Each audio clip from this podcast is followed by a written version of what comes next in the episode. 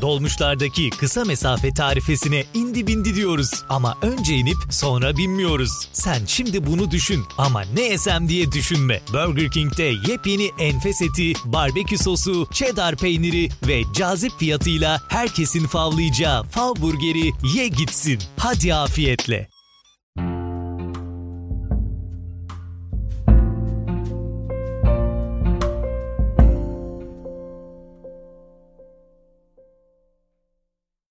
Merhabalar, yeni bir bölümle daha karşınızdayım. İnsanlık tarihinin karanlık bir dönemine, vahşetin ve şiddetin ayyuka çıktığı bir döneme, Ortaçağ Avrupa'sına eğilmek istiyorum bu bölümde. Konuyu Ortaçağ Avrupa'sını spesifik olarak en açık yansıtan bir kurumun başlığı altında anlatmak, e, zaten dönemin şartları ve zorlukları hakkında yeterince bilgi verecektir.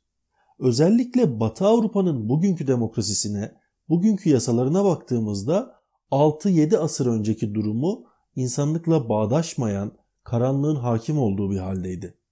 Sadece Avrupa'nın değil, bugün dünyanın herhangi bir bölgesinin 6-7 asır önceki durumu bile Ortaçağ Avrupa'sından daha kötü değildi neredeyse. Ekonomik şartlardan bahsetmiyorum. Ortaçağ Avrupa'sının vahşeti ve geliştirdiği işkence yöntemleri dudak uçuklatan cinstendi. Her dönemde e, otorite tarafından baskı ve zulümlere maruz kalmış kesimler oldu elbette.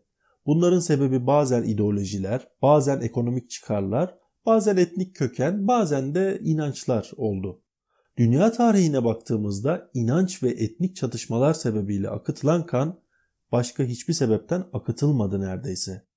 Avrupa'nın bugün geldiği medeni seviye Orta Çağ'da yaşanan zulümlerin sebeplerinden e, dersler çıkarılıp bazı şeyleri değiştirmekle oldu aslında. Tabi bu e, birkaç yılda olan bir değişim değil.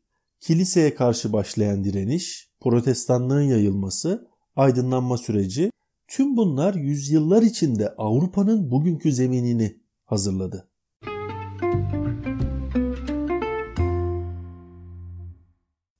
9. yüzyıldan itibaren Avrupa'da ortaya çıkan Hristiyan inançlarına aykırı akımlar 12. yüzyılda kilise ve devleti zor durumlara düşürdü. Sadece dini sahada kalmayarak sosyal, siyasi ve ekonomik alanda da problemler olmaya başladı. 12. ve 13. yüzyıllardaki kültürel ve sosyal gelişmelere paralel olarak kilisede de önemli teşkilat ve doktrin yenileştirmeleri oldu. Manastır hayatındaki yeni düzenlemeler e, batıda manevi merkezler meydana getirdi kilise din üzerinde birleştirici bir rol aldı. Bu da manevi birliğin doğmasına ve Avrupa'nın bir Hristiyan dünyası haline gelmesine yol açtı. Bütün bunların sonucunda 12. yüzyılın sonu ve 13. yüzyılın başlarından itibaren kilisenin inisiyatifinde bir adli ve cezai mekanizma oluşmaya başladı. Bu mekanizma Engizisyon mahkemeleriydi. Engizisyon mahkemeleri Güneybatı Avrupa'da 13. yüzyıldan itibaren görülmeye başlanan ve bilhassa Hristiyanlıktan dönen ve dini esaslara baş kaldıran kimseleri kısmen de Yahudi grupları veya e, konvertoları yani Hristiyanlaşmış Yahudileri yok etmek maksadıyla kuruldu. Yani kilise tarafından kabul edilen öğretilere aykırı hareket edenleri yargılamak için kurulan Katolik inanç temelli mahkemelerin genel ismiydi bezdirici, baskıcı soruşturma ve sorgulama anlamına gelen kelimeden türemiştir.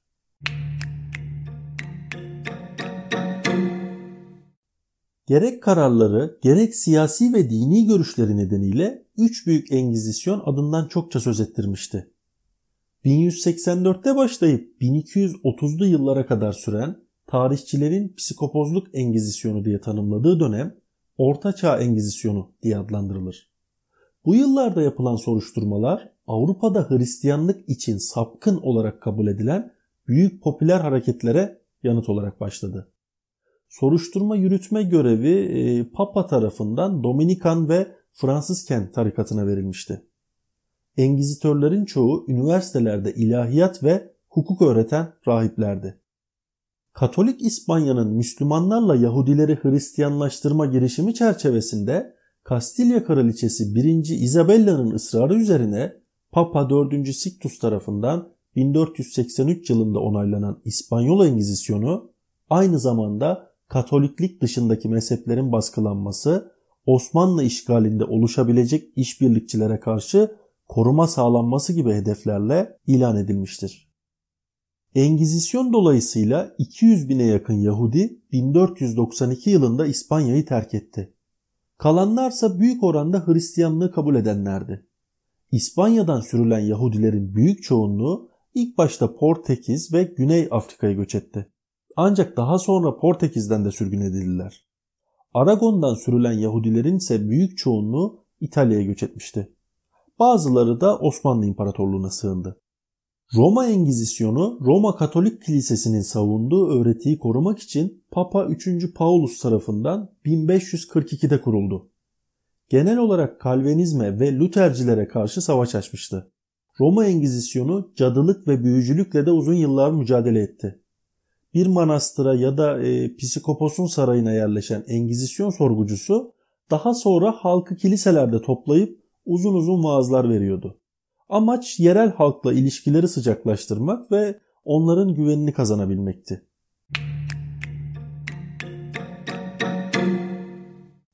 Deyim yerindeyse Engizisyon mahkemeleri işkenceyi adeta bir sanat ya da bilim dalı haline getirmişlerdi. Filistin askısı, kazığa oturtma, kemikleri parçalama ya da kadın sapkınların göğüs uçlarını sökmek için kerpeten kullanılması gibi sıradan işkencelerin yanında çok daha sıra dışı olanları da vardı. Evet yani e, vahşet vahşet başka bir şey diyemiyoruz. Bölümün girişinde de söylediğim gibi gerçekten tarihin en insanlık dışı, en karanlık dönemini yaşamış bir Avrupa'dan bahsediyoruz. Kaynakları biraz taradığınızda veya işte Engizisyon işkenceleri diye bir Google'da arama yaptığınızda spesifik olarak işkence türlerine ulaşabiliyorsunuz ama ben burada anlatmayı tercih etmiyorum. Zira amacım işkence türlerinden ziyade o dönemin genel durumuna ve şartlarına ışık tutabilmek.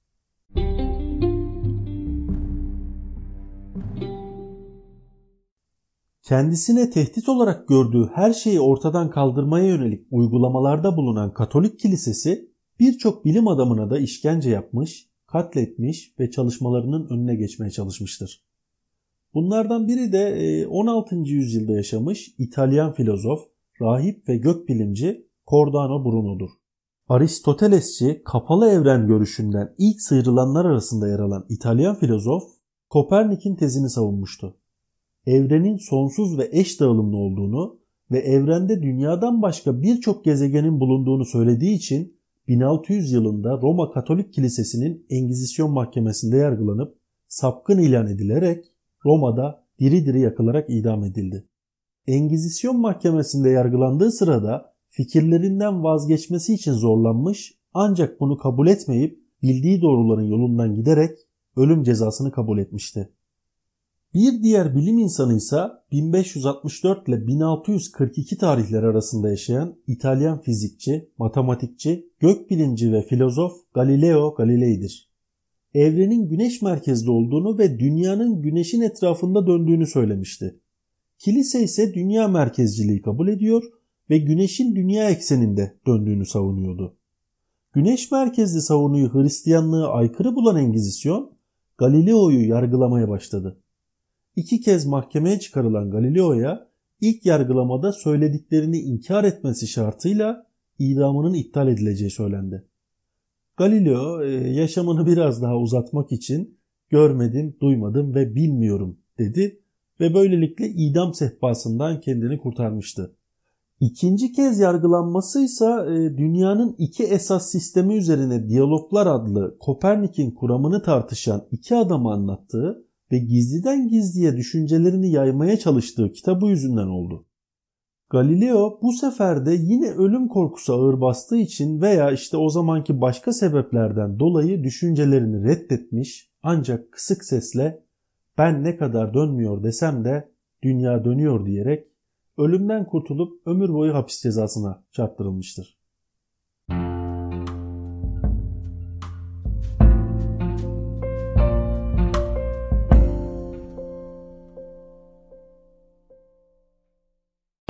Dolmuşlardaki kısa mesafe tarifesine indi bindi diyoruz. Ama önce inip sonra binmiyoruz. Sen şimdi bunu düşün ama ne yesem diye düşünme. Burger King'de yepyeni enfes eti, barbekü sosu, cheddar peyniri ve cazip fiyatıyla herkesin favlayacağı fav burgeri ye gitsin. Hadi afiyetle.